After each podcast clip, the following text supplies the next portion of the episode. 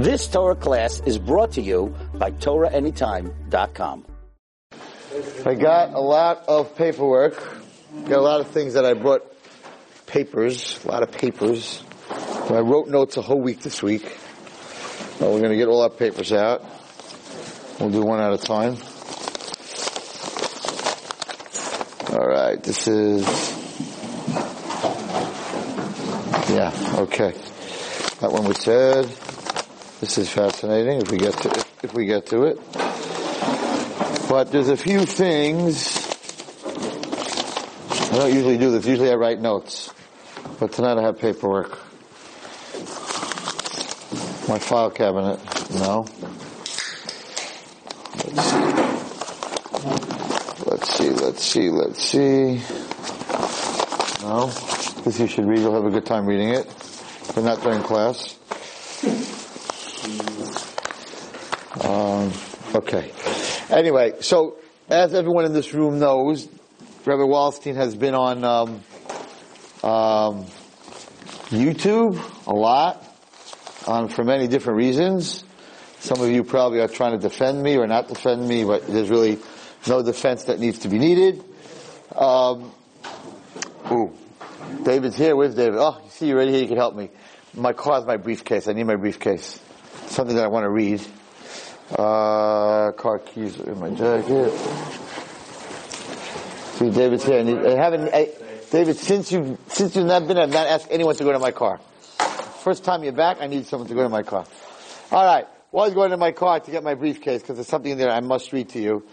Um, we'll talk a little bit about Parshas Vayechi. So we talked about this many years ago and, and probably last year too. So this week it's called a Parshas Stuma. Now Parshas Stuma you get a chance. I'm a Cohen, so I get to I get to see it when I get an Aliyah. Um, a Pasha Stuma means that every single Pasha there's a little space, called about 10 letters, 12 letters of space between the last week's Pasha and the next week's Pasha, so that the Balkaira, when he looks at it, he can see the end of Bereshit, beginning of Noach. So this week we're always looking, when I get Kayan, right, on, on Monday I get Kayan, so we're all looking for the word Vayechi because there's no separation from last week's Parsha which was Ma'od, the word Ma'od, Vayirba Ma'od, till Vayechi, until, so there's no, there's no separation. So it looks like one pasuk. So we're looking for the beginning of and it's, it's, hard to find. So everyone here knows, Rashi asks, why is it called a Pasha Stuma? And one of the reasons it's called a Pasha Stuma is that Yaakov Avinu, um, died in this week's Pasha, and when he died, the, the Golos of Klal Yisrael in Mitzrayim really, really started when they lost the matriarch. They, they lost. They lost uh, the patriarch. Actually, they lost the father. Uh, that was one of the reasons. The other reason was the Chishev legalized Esakates. He wanted to tell them when Mashiach is going to come, and Hakadosh Baruch Hu decided that you are not going to have the ability to tell them when Mashiach is going to come. The question is really why? Why did he want to tell them? Right? Uh, we know that nobody knows when Mashiach is going to come, right? So why do you want to tell them? Let's see, get this out of here. Let's see what we have here. No. For all those watching for the first time, the Wallerstein is usually better prepared. Ah, here we go. Beautiful, beautiful, beautiful. Okay, we'll get to this. This is important. So, so, so the question is, why do you want to tell them the case? So it's very simple. Um, if you are, if you are God forbid, sick and you're throwing up, right? And you go to the doctor, and the doctor tells you, oh, I'm seeing this all day today. It's a 24 hour virus. Right? So even though you continue throwing up, it's much easier because you know that another 10 hours, 12 hours, it's over. Right? You go to the doctor, tells you it's a flu. It's 10 days, right? It's not so easy because you know, oh my gosh, I got another 10 days. So even if you're in pain, when you're in pain, if you know when it's going to end, if you know that the stuff that you're in when it's going to end, that you know it's going to end, and you know when it's going to end, it helps you go through it. So Yaakov Avinu wanted to tell Klal Yisrael when this is going to end. So that even when we're going gullus and we're going through pain, we're going through all the stuff that we're going through, and we are going through a lot of stuff. Um, I was very kind at the Aguda convention, believe me. We're going through a lot of stuff, and, and, if we understood we knew, so, so the question is, but don't we always say every day, I need Mashiach?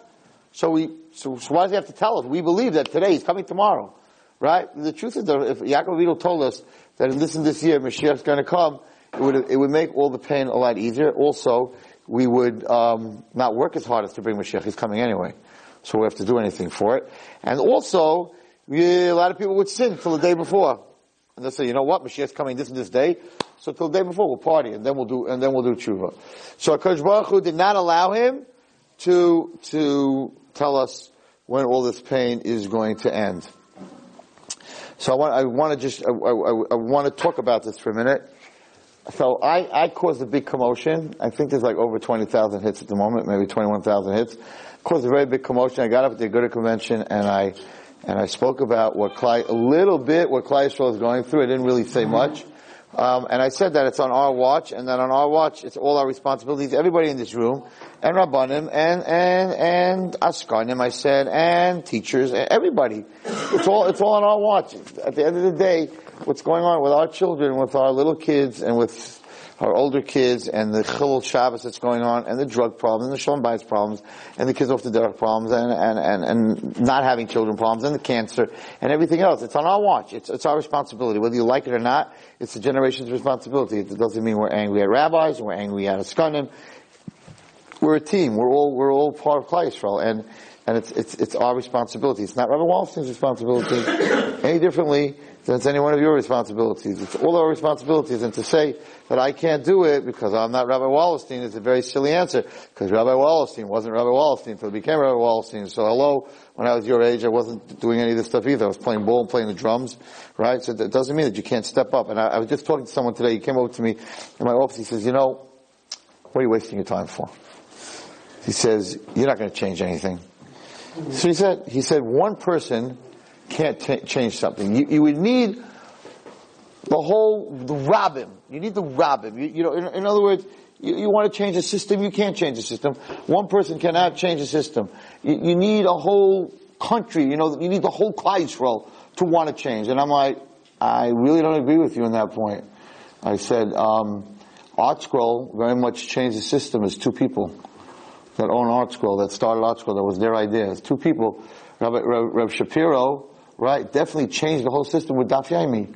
But there's nothing to talk about. The millions and millions of hours of learning Torah was because of Shapiro came with the Daf. It, it wasn't a, a meeting of the Gedolei Yisrael with all the Askanim, and they all got together and said, we need an idea on how to bring Torah back to the, more Torah to the world, and they all came up with the idea. It was one man. It was one man. It was Rav Shapiro. And, and, and in the secular world, I remember as a kid, right, you, you couldn't, you couldn't affect America.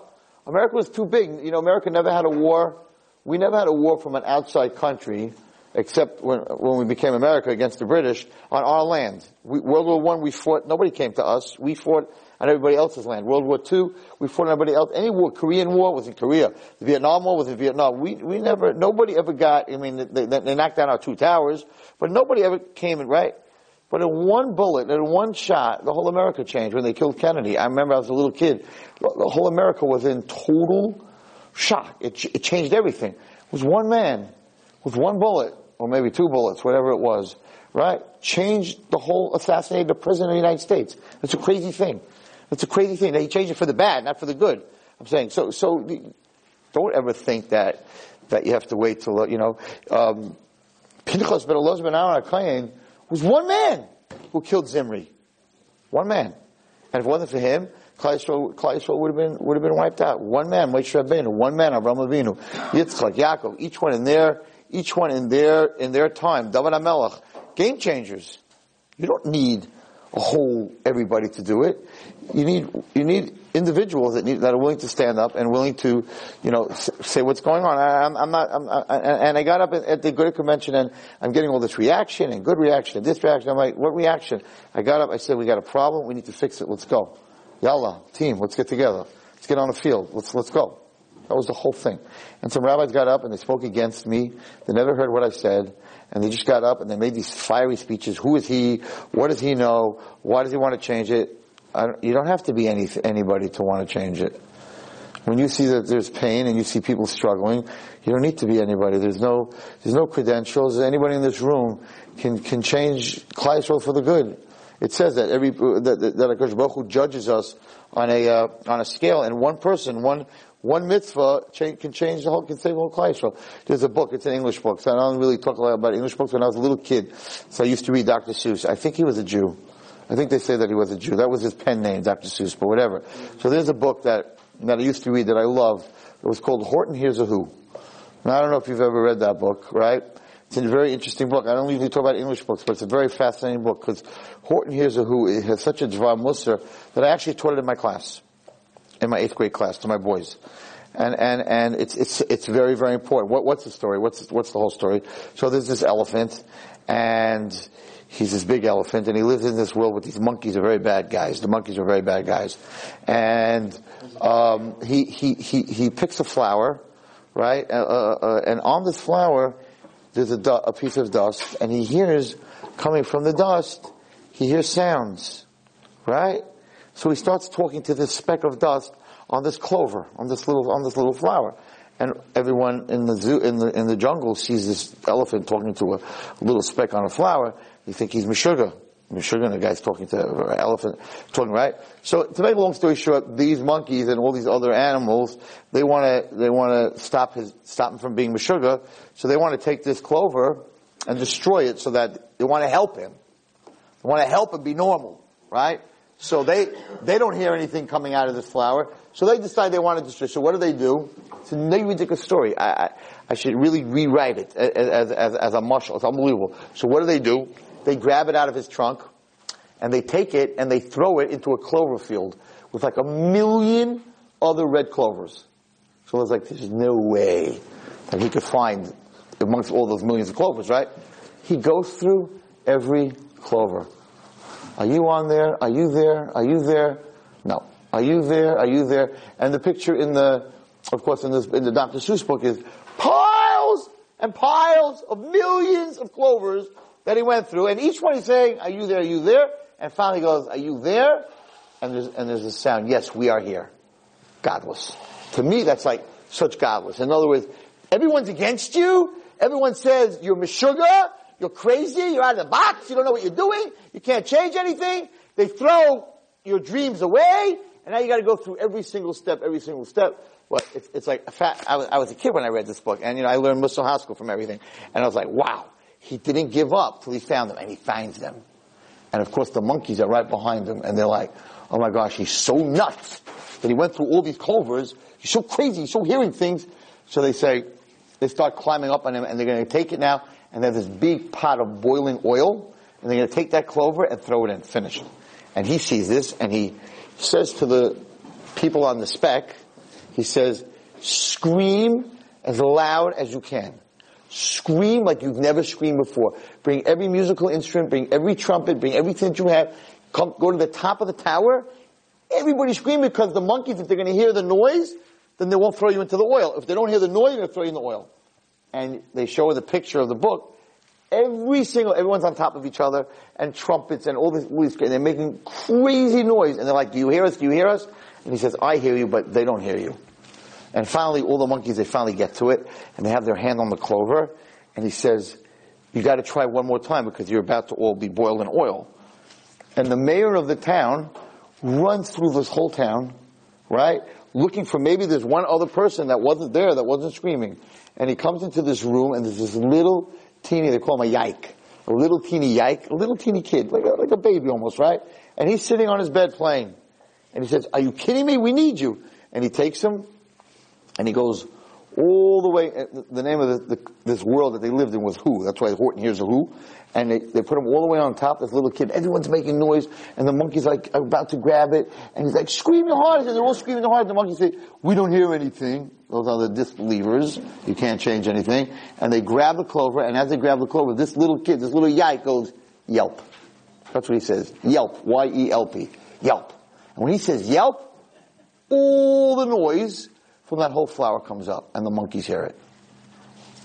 And they're like, oh my gosh, we were wrong. There really is a whole world on that speck. To me, it's the most fascinating story I've ever read in my life.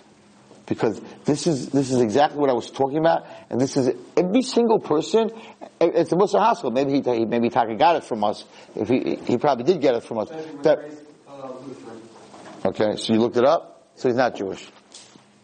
German. Okay, but anyway, so the bottom line is what he's saying over here is that this, that all this noise is roaring, nobody can hear it. One little person, one smile, one mitzvah, one hello, one putting on tefillin, everyone's like, nah, you can't change it. This guy came up to me in my office. Nah, stop, stop making yourself crazy. You can't change it. No one knows who that little yipe is. No one knows who that one sound is going to bring Mashiach because is waiting for just one more of us to bring Mashiach. And, and, and I, I, told this guy today, I said, you, don't know the power of one. You don't know the power of what a, what a person can do. It's, it's, it's, it's amazing. Anyway, so I got up and I spoke about that, the system. And it, it, it's funny because like teachers stay away from me today. like, like when, when I go to speak to people, like, like, uh, cause I spoke, I got up and I said that, you know, the marking system that we have in our schools, which which every school has today in Hebrew. In English, they want to mark them. That's, that's the Goyim do. But Hebrew, I'm very against giving a mark on Gemara and Chumash and Navi because once you once you turn Judaism into a subject, right? Kids don't want it anymore. And, and when the subject is over, you want to get out. Who in this room wants to do subject, right? And not and not only that, not only that, it works. It works against us. I didn't say this by the by the. I didn't have time, but but it works against us very much, and I'll tell you why the kid in his head is saying, I want, I want, I want to become a psychologist. So if I want to become a psychologist, I need a degree. So I'm going to do well on my subjects. I'm going to get a 4.0. I'm, so I'm going to make money from it. I'm, it's a profession. So, so, so the Yavan, Yavan, the, the, this Greek, this, this education secular world has taught us that if you do very well, right, you're going to get into a good law school. You're going to get into a good law school. You're going to get into a good law firm you get to a good law firm, you can make a lot of money. If you're going to be very good at math, then you're going to become an actuary, you're going to make a lot of money. Every kid, everybody wants to do well, because in the end of the day, whatever you're doing well in, chemistry, chemist, biology, biology, architecture, whatever you, whatever you're going to do very well in, right? Most kids don't, don't take, um, uh, taking care of fish, you know, whatever that's called. It's because it, how much money am I going to make, you know, becoming a, a veterinarian? That, I'm not saying, but like, like all these weird stuff, the weird, the weird subjects, right? And a lot of kids won't even take art because like, what am I going to do with art? You know, so they'll take art as interior decorating because I'm going to interior decorating, I can make money. So, so the subject matter feeds the parnasa. But when you take Chumash, and you take Navi, and you take Gemara, and you take Mishnah, and you make it into a subject matter, the kid says, so what am I going to do with this tati? So, so I know Daf Gemara. Uh, I'm going to get a job as a rebbe. They don't pay them. They don't get paid at all. And when they, with the little money they're supposed to get paid, they pay them six months late. So, so where are we going with this? So, so, so here you have two subjects. You have, you have a subject that's going to, right, going to make me the best lawyer. I'm going to make $250,000 a year. And then you give me another subject called Chumash. It's going to make me a Rebbe? No, you have to learn. It's a mitzvah. It's part of, it's part of Yiddishkeit. It's part of getting close to Hashem. In this world today, is that what kids want? So, so here you have, you, are taking Chumash and making a subject, but the end game of the Chumash, as far as the kid who's looking to make, uh, to make a parnasa, the end game is becoming a Rebbe. Now, I can tell you there's no better job in the world. Okay? If you can, if you can finance it, there's no better job than being a Rebbe. There's no better job than, than, than, helping a kid learn and grow. It's, it's mamish like you're his father. I mean, a Rebbe has an unbelievable kayach or a mora. It's the most beautiful job. If you can afford it, there's nothing like coming home and you change a kid's life. You know, it, it, it's, it's, it's forever. And I saw a sign this week where someone wrote, if you make, if you make somebody a teacher, then there'll be students from that teacher that you will never see, but they will be yours. Fascinating. And it's true. If you have, if you're a Rebbe and your, and your students become Rabbein, then their Talmidim are your Talmidim because they, you would, they would not be Talmidim of this guy unless you made him. So it's, it's a beautiful, uh, I'm telling you, I'm a Rebbe 36 years. There's nothing better than working with kids. It's the most beautiful thing. It's the most rewarding thing. It's, it's, it's forever. But money wise, it's the toughest thing by far. So we have these kids in our generation and, and we're telling them, learn, take a test, get marks, and they, and and they say to me, so what am I going to do with this? So I got a hundred on my chumash test. So what am I going to do with this? How am I going to, help me get a job? And I'm like, no, Torah is not about jobs. Well, then why am I getting marked? In other words, where are we going with this? So yeah, if he believes in HaKadosh Baruch Hu and the Torah and, and changes into Shama, yeah, it's very hard to sell that to teenagers today. That's not what they're, everyone's looking to make money. Everyone's trying to figure out how they're going to make money. Their parents are making all this money. The neighbors are making all this money. The kid that's sitting next to them is dressed like who knows what. He's got funny socks on. He's got this on. He's got a belt that has big letters in the front, right? And he's all dressed up like that. So, and he got an iPod for his bar mitzvah, an iPad, an iPod. He's got all kinds of eyes, right? So, so everybody wants to make money. So, so, so once you make that into a subject, we forget our Torah and we forget everything that we learn. So, so, I thought I heard it from Rav Shimshon Pincus. I want to read everybody, and, and I don't know why these rabbis got up and attacked me. I have no idea. They should live long and be healthy and, and, and do well. I really mean it. They didn't, they didn't even hear my share. They just, because some people told him he slammed the Rabbanim because Vos Iz Neias decided to put on. He slammed the Rabbanim so that I would get 20,000 hits. Because if, if it said, Rabbi Wallerstein talks about helping Jewish kids have, you know, be closer to Hashem, I would have gotten three hits. three hits. Because I have, because I have other shiurim on YouTube, and I looked it up, one hit, zero hits, two hits, four hits, because Vos Iz Neias decided, let's get some hits. So they put on Rabbi Wallerstein slams Rabbanim, woo, 21,000 hits. Ooh, let's hear it. Let's hear it. Yeah, yeah, yeah, yeah, of course. That, 100%. That's what they put up there.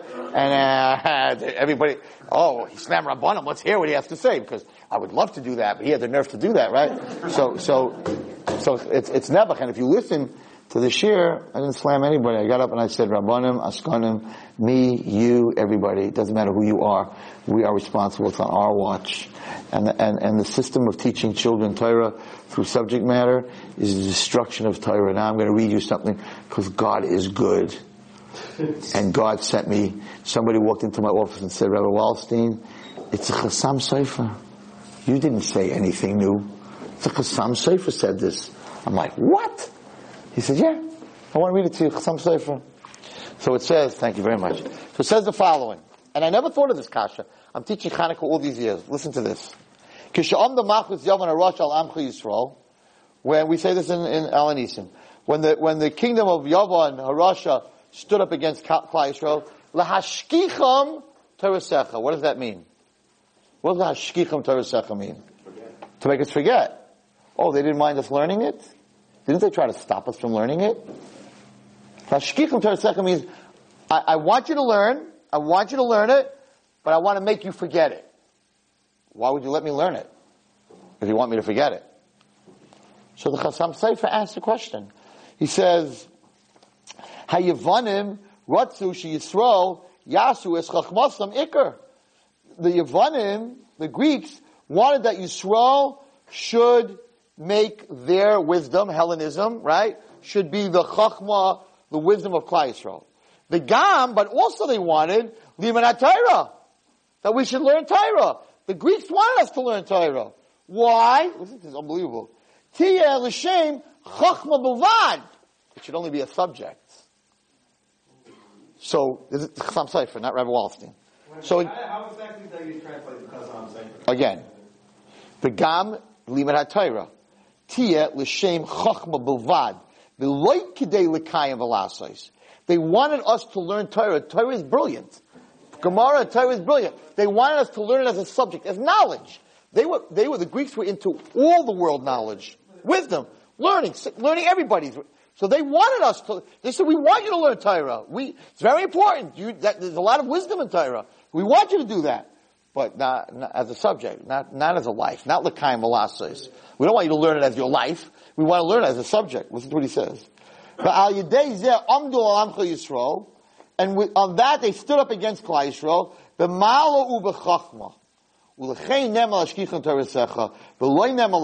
That's why it said they wanted us to forget our Torah, not to stop us from learning our Torah.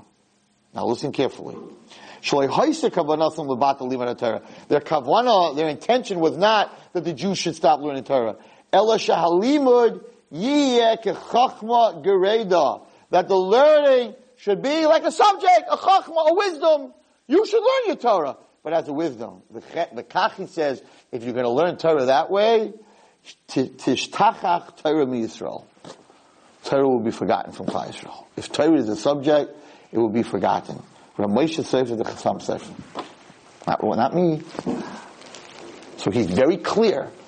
In the Chassam Sefer's time, he's very clear that the Yevanim understood, and that's what I said. It's Greek. They understood that if you take Ju- if you take Torah and you make it into a subject with extra credit and studying and memorizing and homework and all this other stuff, if that's what the kids, if that's what it becomes to the kids, in the end. They'll forget it because it's a subject. It's not part of your life. It's not part of your life. You're going to forget it. Because Baruch sent this to me. A guy walked into my office. He said, "Ren Wallerstein's Chasam Sefer." I said, "Why didn't you give me this Aguda convention? It would have helped a lot, right?" That's a Sefer. So there, there, there, there's there's no question, and that's all I said. And and and all the other people that have a problem with it, I, I don't I don't know where that problem is coming from. But I really, you know, guys are saying, Rebbe, I'm defending you. You don't have to defend me. There's nothing to defend. It's it's. I, I said what I felt, and I and and um, you know, one guy asked one of my friends. He said, "Where does he have a right to talk about about chinuch? He's not even a rebbe." he gives speeches. No, he gives speeches, and he's a businessman. My friend said he's teaching in the classroom for 36 years. What are you talking about? Really? He's a teacher? Oh, I didn't know. So the, so the Sultan, I have to tell you something very interesting. Tell you a very interesting insight. So the Maisa, there were 400 people in that room, 300 people in that room.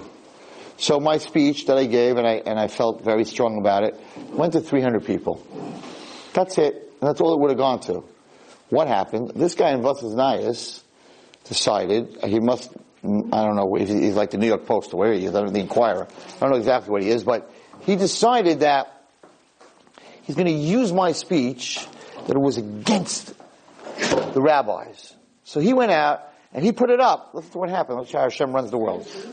Yeah, yeah. So he put it up. He put, listen to this. He put it up against the rabbis. I heard about it. I called them up. I said, that's not true. If you listen to my share, I didn't say anything against the rabbis in the whole shiur. I never spoke about the rabbis. Why'd you put that up? He says, so what do you want me to write? I said, Rabbi Wallerstein spoke uh, against the system. Which is true, right? So he right away went to Vos Iz Neias and he changed it. If you go way back to Vos Iz Neias, you'll see that he changed it to Rabbi Wallerstein spoke against the system. But what happened? Somebody took the Vos Iz Neias article when it first came out and sent it to YouTube. Right? So the minute that person put it down on YouTube, you can't change the title on YouTube. You can only change the title on Vos Iz Neias. So Vos Iz Neias changed the title, but it was too late. And I'm thinking to myself, why sh- I don't think, only the person who put it up. Only the person who put it up. So, so I'm thinking to myself, like, why are you doing this, Hashem? I got up, I'm, st- I'm fighting for you. What, what, do I need this? Like, I slam, slams the Rabbanim. Like, I didn't slam, right? What, right? What did Baruch Hu do? Because Baruch Hu understood that if it, if it, if it just said the Wallerstein gave a share against the system, nobody's listening to it. 21,000 hits. So what that means is, and it's a 35 minute share, that means that actually when I thought I was talking to 300 people, there were 21,000 people sitting in that room. There was no way that I could have gotten this message to Klal Yisrael with 300, 500 people. So this guy thought that he's going to make trouble. In the end, he did me the biggest favor. He sent it out. Then some other guy decided this week, I'm sure you all know, right, to put out another one of my shears. Seems to be people are very interested in my shear, where I spoke about, um, I'm not, this I'm not going to talk about tonight, where, where I spoke about um, Zumba, and um, they decided to put that share out there and try to slam me on that. So now I got like 50,000 people listening to my share in Zumba. So, so whoever this is doing it, I don't know if he, I don't know if he's doing it l'shem shemayim, he's doing it not l'shem shemayim, but that's the, that's, that's this week's Pasha. I can tell you a crazy story. This week's Pasha, Vayechi, Pasha Stuma. Life, the word that Stuma here is not the last word of Vayigash. The last word of Vayigash ended up where it was supposed to end. It's the next, it's the word Vayechi that's close to the, Vayigash ended where it's supposed to. The word Vayechi is supposed to be over here, and it's over here. So the word Vayechi is the one that's Stuma, and, and, and what the Pasuk is telling us is that life is very Stuma. Life is very close. You, you don't get to see, very unusual that you get to see the, the end of the story. So, and, and, and, and, and that's what Yaakov understood. Yaakov, Yaakov didn't understand. Yaakov wanted to open it up. He wanted to tell him everything that's going to happen. Hashem said, that's not, then you don't need to live life. If you know what's going to happen at the end of the book, you read the end of the book, the book is all, I mean, when you read the middle of the book, the whole action of the book is building up, building up. Did she die? Did she not die? Did this happen? Did this not happen? You read the end of the book, and she's like, lived happily ever after, so what I need to read the book? You're not going to read the book, right? You see, if Chatzshem, you watch the movie, you see the end of the movie, you're going to watch the beginning of the movie, you know already what's going to happen at the end of the movie. It's silly. So, so life, the whole thing, the famous saying, the man doesn't make the journey, the journey makes the man. So the man does not make the journey. You think you, you're going to like, this is what I'm going to do in life. This is what I'm going to do. This is where I'm going to go. Uh, uh, uh, uh. You become what you go through. So the man doesn't make the journey, the journey makes the man. And that's what Akash Baruch was trying to tell Yaakov Avinu over here. You can't tell them what's going to happen. They have to go through the ups and the downs, and that is what makes the muscle. That is what makes that, that that's what makes the person. Let me tell you a crazy story that happened this week. It's Mamash Pasha Stuma. It's a while ago. Um, a girl called me up, whatever it is. She worked with horses and, um, she, horses are very, the, the, autistic kids and Down syndrome kids and, and girls that have gone through a lot of stuff and people who have head trauma and other things. They seem to do very well with, it's called, um, equine horse therapeutic through, horse, through horses. So, what? Hippotherapy. I think it's equestrian, isn't it equestrian or something like that? Therapy? Whatever, it's through, or maybe hippo, right, whatever. Maybe that's hippopotamuses. I don't know, maybe that's not. That's Okay, but anyway, so, so this girl called me up and she says, this is what she does and she loves it and she's helping kids and, and everything else, but she does, really the place that she's working is just not good for a frum girl. There's a lot of stuff that's going on there. She, but on the other hand, and she called me like seven, eight months ago, but on the other hand, it's really bad for her there. There's some really not good people that work there. Um, but on the other hand, she's, she, she took this job and she's helping a lot of kids. But you know, the Yitzhar, he's always got you going, coming and going, but he says, we want to be careful. You always got the good and the bad. That's how he works. He, that's how he mixes. That's how he works. Right? So, so, she, what, what should she do? Know, when she told me what was going on over there, I'm like, you gotta leave tonight, tomorrow. You gotta get out. It was a Thursday. I said, you don't go back to work tomorrow. You cannot go back to this place. How can I? She's very responsible. I have to give them notice. They don't have somebody else to, to ride. I'm like, there's no discussion. Sometimes you got to cut and run. Yosef HaTzadik had to cut and run. There's no standing in there talking to her, maybe yes, maybe no. Listen, don't bother me anymore. Eh, at one point, every day, she came to him, every day, she came to him, let's do this, let's do this, let's do right? Every single day. And he pushed her off, he pushed her off, he pushed her off. All of a sudden, the last time, he, Vayanas, he ran. There's a certain point in life where you gotta turn the screen off. And you gotta walk out. You gotta take your DVDs and Put them in your chametz when you burn them. There's certain times in life where the fight, you just can't, you can't win. If you're going to continue fighting, you're going to lose, right? Everybody who's in addiction knows this. You just have to cut and run. I heard what was going on. I said to her, you are not allowed to go back there. I have to. I, I, I, it's a job I took. I have to give them two weeks notice. I'm like, no, you can't go back there. You can't go for two minutes. Anyway, we went back and forth, back and forth, back and forth. I said, you called me, don't, don't bother, don't call, you called. Anyway, to make a long story short, it was very hard for her because she loved horses, she loved working with them, and this was something that she was doing, and for other, for, for Yiddishkeit reasons, there's no way she could step back in there for 30 seconds. So, I said, you can't go back on Friday. You can't go back on Friday. Could I call them? I? I'm like, yeah, you could, you could text them. Sorry, family, whatever, can't, I'm done. Right? I don't know what to do. I'm like, you know what you should do? Motzei Shabbos, catch a plane, go to Eretz Yisrael. Go for two weeks. Get out of here. Oh my gosh, go to Yisrael. She was like, I'm like, go Motzei Shabbos Sunday, get out so that because because the problem that was in this place is going to come after you. They're going to come beg you, and you're not strong enough, and I'm not there, and you're going to end up going back. So if you're in Eretz Yisrael, they can call you all they want. You're not there. You sure? Buy a ticket anyway. She calls me Sunday morning. She didn't go back Friday. Mama, unbelievable. This girl calls me Sunday morning. I got a flight. I'm out of here. Two weeks. I'm going to Eretz Yisrael. Fine. Never heard from her again. Never heard from her again. What's her identification on my phone? I can show it to you. Horse, colt. That's the identification because that was the problem that was going on there. Horse, colt. That was on my phone. Okay. Fine. Never heard from her again. Now, I've been complaining very much to a lot of people that that um, the Jewish nation has so much money, and we're building so many big buildings, and we're making offers on crazy buildings. Right? We have so much money. How are we going to answer on our watch that girls don't have a rehab? Jewish girls don't have a rehab. There's no Jewish rehab for just girls. There's a boy rehab. There's a there's a Lubavitcher rehab, Chabad in California. There's three boy rehabs, kosher rehabs in Florida. There's no girls rehab. You want to have a girl that comes and she's doing drugs and we have to send her to a rehab. It's going to the Mormons in Utah, who happen to be wonderful people, but it's not a Jewish rehab. And, or to Caron in Philadelphia. or to another place in Florida. Nothing Jewish, nothing kosher, nothing. How do we take from girls and send them to these places? Right?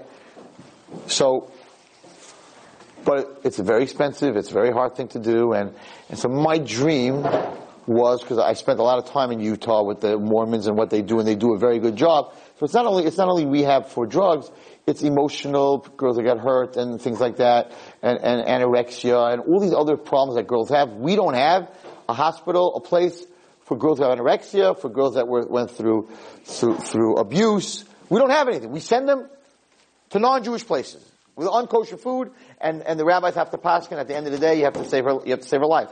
It's not about kosher, or not kosher. We have to save a life. That's the din. Now, halacha is a Jewish life. You have to save the life. Eat non-kosher. What, what, teach them whatever they teach them. It doesn't make a difference.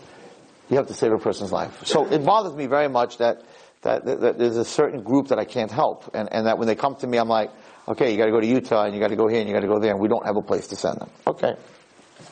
So my dream is to open up this this rehab. It's not just for drugs. It's it's for kids that went through this, and there's a drug wing, there's an anorexic wing, and there's a wing for people who just got abused, who are depressed, who try to commit suicide. And, and I'll have this like whole campus, and there'll be different buildings, and everyone, and I'll have therapists, and and I'll save all these girls. These are these are people's daughters and people's sisters, and and and, and why don't they deserve to be saved? Why are we sending them to some strange land? Chassidish girls who, who never saw a boy in their life, who never ate, who never ate something with an OU on it. And now they're eating shrimp. This is sick. It's, it's, it's, it's the saddest thing in the world. And we know that no matter how much you work with a person's brain, mind, every Jewish girl has a soul. Every person has a soul. And you can't feed that soul chazer, a pig, and, and expect the person to be healthy mentally. So, that, this is my dream. Okay. Anyway, I get a call from someone I know a few weeks ago, about four weeks ago. He goes, Zach! I'm like, yeah, what's going on? He goes, remember we talked a long time ago about a rehab for girls, a place for girls? I'm like, yeah. He goes, there's a place for sale right outside of Monsey.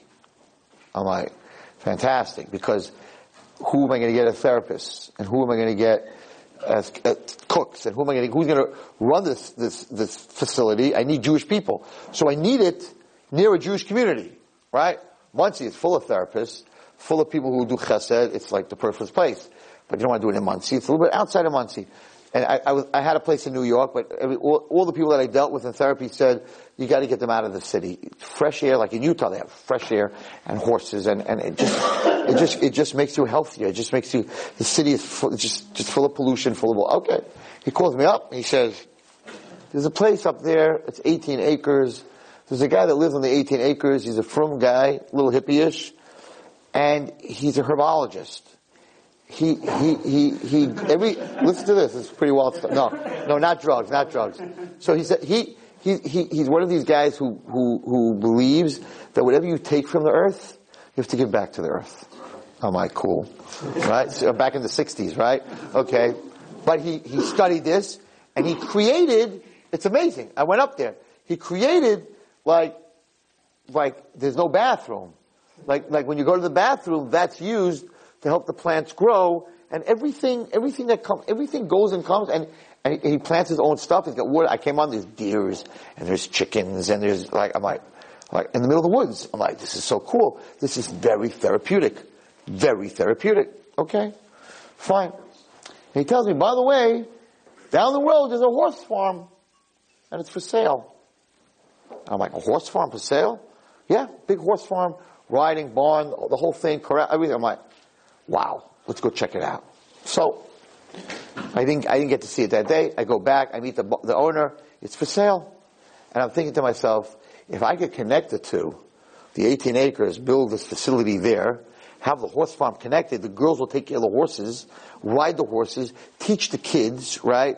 That, that need, it would be the most therapeutic place. Oh my God, I could save them all. In my head, you know, I'm, I'm I have that head, right? I can save the whole world. I can save every girl. Because between the horses and the, and the, and the, and the farm and the facility will be for girls who don't want to do all that. They'll have a toilet, they'll have a bathroom, you know, they don't have to be outside in the woods, but there are a lot of girls that want to be outside. And, and he showed me how they do a sauna outside, like the Indians. This guy's very well trained. He, he can live in the woods. I, I, was fascinated, fascinated. And all the different plants that he's growing, and this is good for diabetes, and this is good for this. It's, it's amazing. It's, I was amazed. And I'm like, wow, this would be the place, this would be the place.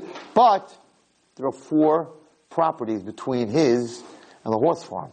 So I would have to buy the 18 acres, I'd have to buy the horse farm and the four properties in between. Nah, that's out of hand, whatever it is. Okay, Hashem runs the world. I go to see the horse farm, I'm talking to the lady, and she's showing me this with the English jumping, and this jumping, and that jumping, and all that stuff. And I'm like, what about a guy like me?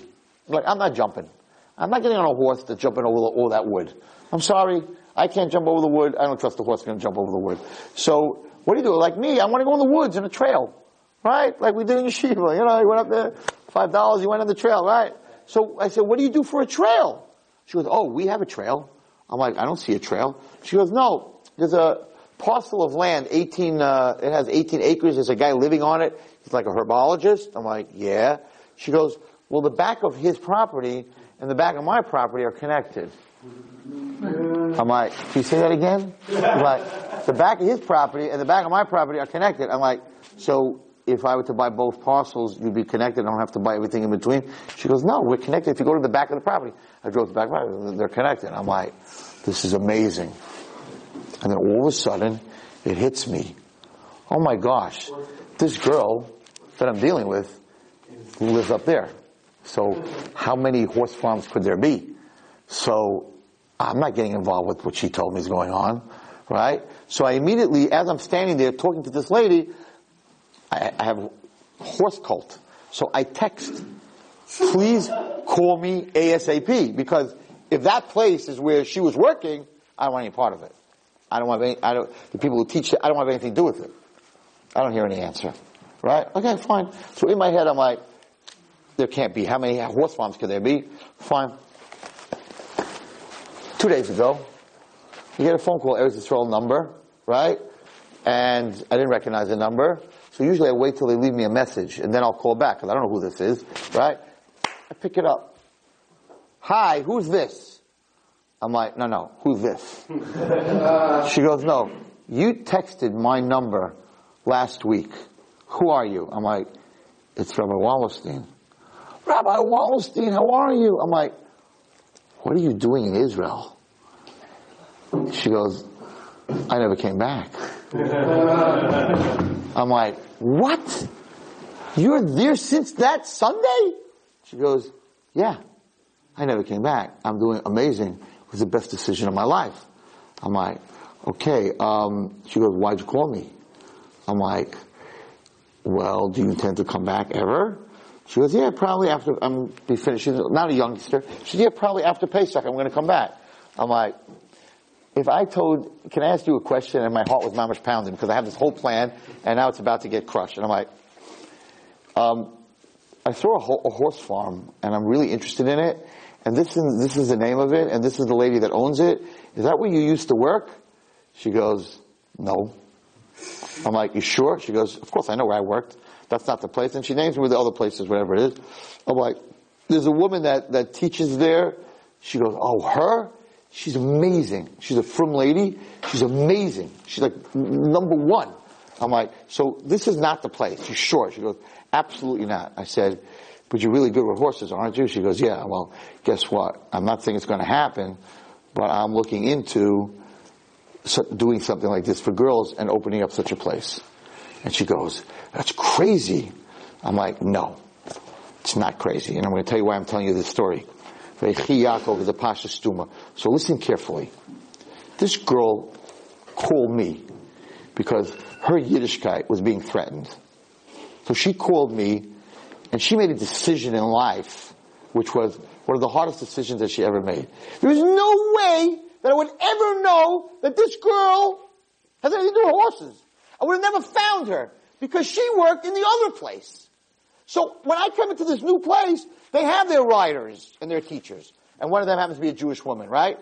But I would never, I would never hired her. Would have never known about her. She's in the other place. So the only reason I know that she exists and that she's an unbelievable girl with horses and could help me do what I'm doing is because one day she called me and said, my Yiddishkeit is being threatened, Rabbi Wallerstein. What do I do? Come on. Look at this. How, how, how, it was, it was so closed. It was so stuma. I never dreamt when I talked to her. I said to her, first I never dreamt that she wouldn't come back after two weeks. That's number one. So again, one person, one idea. I'm like, you gotta get out of here now. Two weeks. And she ended up being there for a whole year. That's amazing. So you have to do yours. But, but look at this, the siyata d'shmaya, because she took a step, and the godless goes much deeper. And I said it to her on the phone. I said, just, just, you gotta sit down for a second. I said, listen to what you gave up. You gave up, right? The biggest fight I had with her were those two weeks. In other words, she knew that she had to leave that place. That place wasn't good for her, right? So she knew she had to leave. But the fight was two weeks. And also she got paid for those two weeks. Two weeks, it's, it's a job, and, and you, I, you can't walk out on a job like that, even when your nefesh is being threatened. And I said, no, you have to walk out. I said, you gave up two weeks, because Baruch was going to give you 20 years. Because the minute, if this thing happens, you're gonna, you're gonna have a job with me forever. And look what you're gonna do. You think you're gonna be riding horses? You're gonna save all these girls. So she gave up two weeks. Look at so that's what that's what that is what that is what we're saying over here. Yaakov Avinu wanted to tell the end of the story. Guess what? If you do this and you give up the two weeks and you go to Israel, you're going to end up having a job for 20 years. Ah!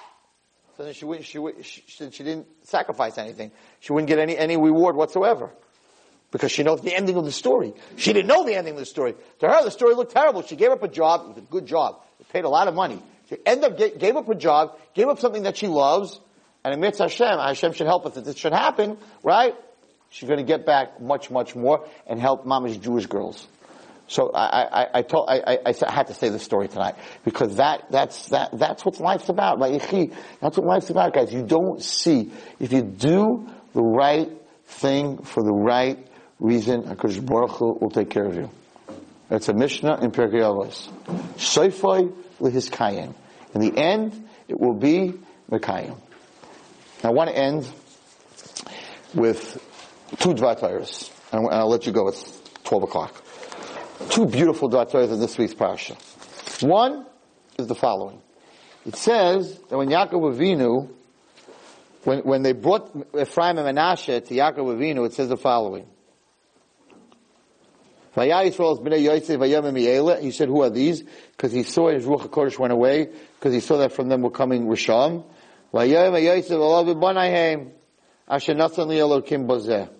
Now, I, I want to say very, I, I, a beautiful pshat on this. There is a pshat that says they weren't, I think they were dressed like Mitzrayim. So that's why Yaakov asked, right? He asked who they are. They don't look Jewish. They're not, they're not dressed like Jews. They're dressed like Mitzrayim. There's another pshat that he said there's Risham coming. So, so Yaakov said, who are them? They're, they're, who are these? Who are these? Who are these kids who are gonna, who are going off the derech? They have kids, they're gonna be Risham. They weren't off the derech, but their kids are gonna be Risham. So Yosef answered something, and I want you to know that I've heard this many times from many parents.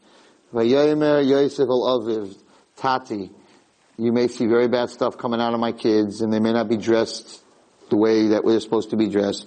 Banai Ashenasan Li Elokim Bazeh. These are the children that Hashem gave me. So I have to do the best that I can with what HaKadosh Baruch Hu gave me. And every parent needs to understand that yes, sometimes you have kids that are better, and sometimes you have kids that are worse, but they're all equal. Guess why?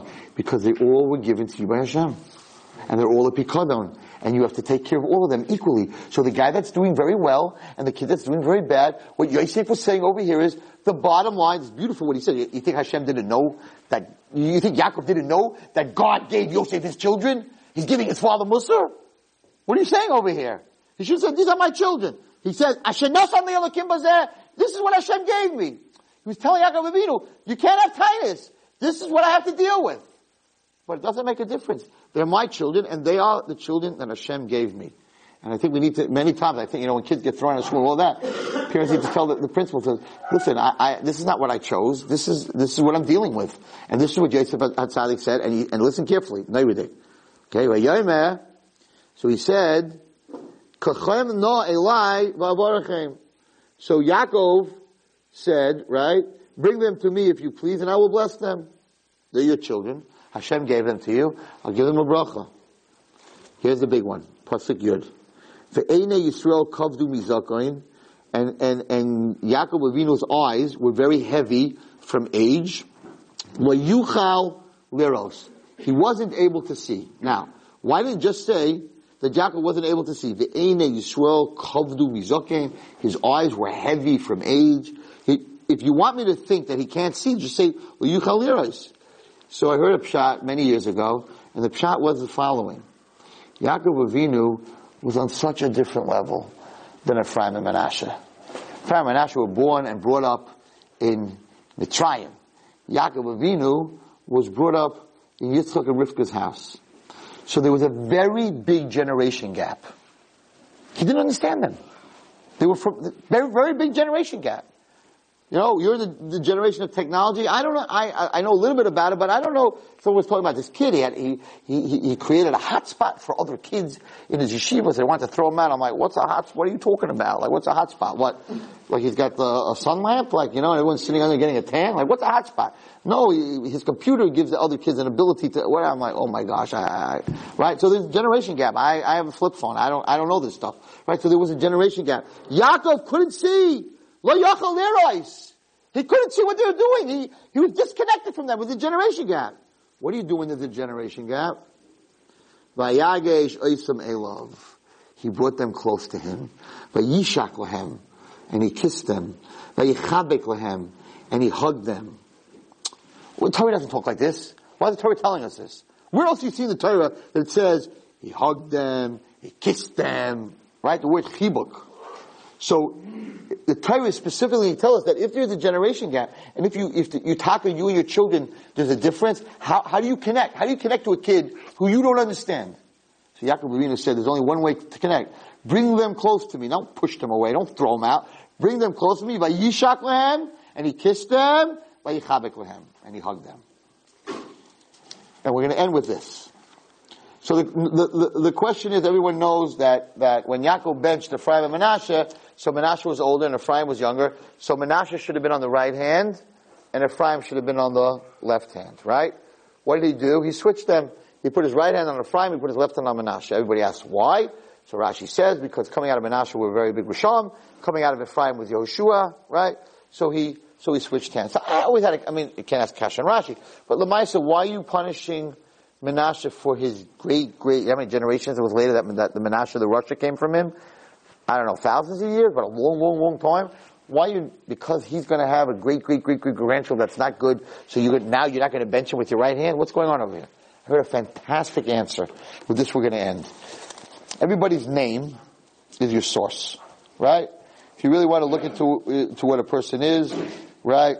I always wondered why I have this crazy anger when when I when I see girls that get hurt, more than when I see boys that get hurt. Boys that get hurt, don't get me wrong. I, I'm upset. When, I, when a girl gets hurt, I'm like, crazy. Crazy. I never understood why. But if you look at my name, right? If you look at my name, my name is Zechariah, which is Zachar Hashem, right? And Zechariah Hanavi was a Kohen, which I am. Um, I don't want to talk about what happened in the end over there, how many Jews died because of him, because his blood was boiling. But there were two Zechariahs. But Zechariah was, was a Kohen, he was a Navi. And what he did was he used to get up and, and give speeches. And he used to give Musar. If you look at it, he used to have fire. They killed him. But um, I hope that you guys will be, hope you guys will be much nicer to me that. But, but, but, but he got up and he was talking in the base of and he was a Kohen, and he got up, but, but if you read Zechariah, he talks a lot about Mashiach. His Nevi'us was, we just said on Hanukkah, there was the Zechariah was a lot, a lot, about Mashiach, but he was a guy who got up and, and said what was on his mind. Okay, Zechariah. Shimon, which is my second name, right? So Shimon and Velevi Achim, Hayu.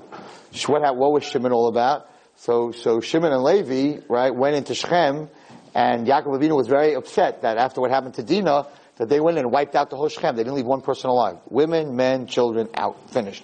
They killed everybody, right? So Yaakov said to, to Shimon and Levi, how could you do that? How could you do it? You put us in danger. Now that you did that, all the Canaanim are going to come attack us. We're, we're, we're in big trouble. So what did they answer? Hakazoina also esachaisi. They went and made a, a, a out of our sister.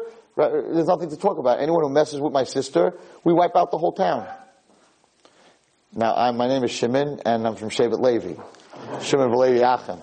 So a little bit in your name is like how your your midos and how you think in, and, and how you think in life.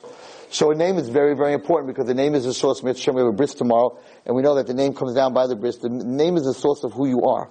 Mamash you. People who understand names understand that it's a name. We, we know that from who? From from the Shvatim. Every every Shevet didn't Shtam get a name. How come Yaakov didn't name anyone after Avram? He had passed away already. How come Yaakov didn't name his first son? Why name him Ruvain? Why name him Avram? Right? That's not what we do.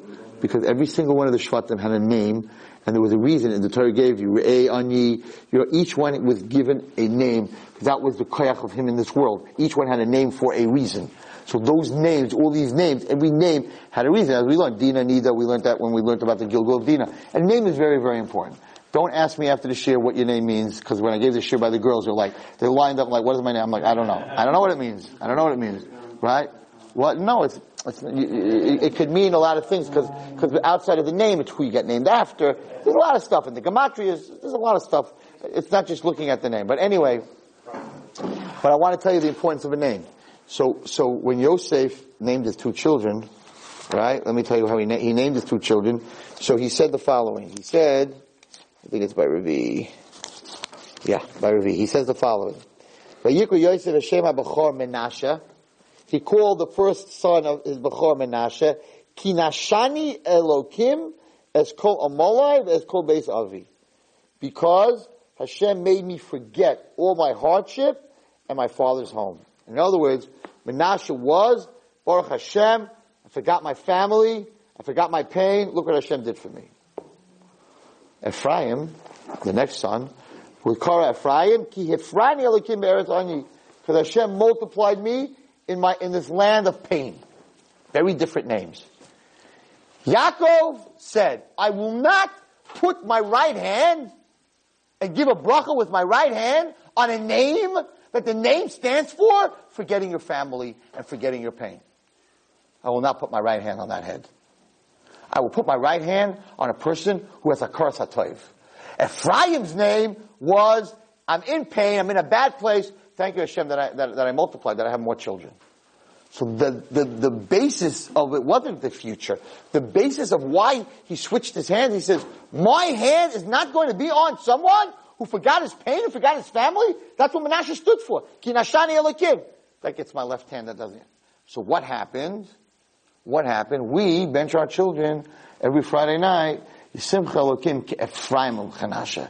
Ephraim comes first. Forget about right hand, left hand. Ephraim is not first. Ephraim's younger. So, so the right hand, left hand, fine. But why are you saying Ephraim and Menashe? You should say Menashe right now. The answer is Ephraim is Hakaras Hatoiv. Ephraim comes first. Hakaras Hatoiv comes first. Nishani, to forget your family and to forget your pain, we're, we're, we're, not supposed to live in our pain, but our pain is supposed to, is supposed to help us grow. So he should have remembered, and therefore since his first name was sort of not a kafli tov, I'm not going to say he was a kafli tov, but he was saying like, you know what, I, Baruch Hashem, I had a kid, you all live there. I got my own family. I got my own thing happening. I'm, I'm making my own family. So my other, the, the, family that I had before, I don't need you. I have my own family. That's what he was saying. By, Yaakov even said, no right hand for that. I will not put my hand. My right hand only goes on Ephraim, because Ephraim was Kihifrani because of Hakar Satayv. And, and that's, we bench our children. The most important thing, the most important bracha is when you bench your children, that you have a karsa type Baruch that he gave you a child. And at the end of the day, at the end of the day, look what Yosef HaTzadik said. This is what Hashem gave me. Tati, this is what Hashem gave me, and this is what I have to work with. And that's what Yosef did. And of course we know that Mashiach ben Yosef comes from Ephraim, and we should, um, I apologize again for the lateness of the hour. We should all be Zaycha to, in Be'ezrat Hashem, to be in the Beis Hamikdash, B'mher b'yameinu amen. You've just experienced another Torah class brought to you by TorahAnytime.com.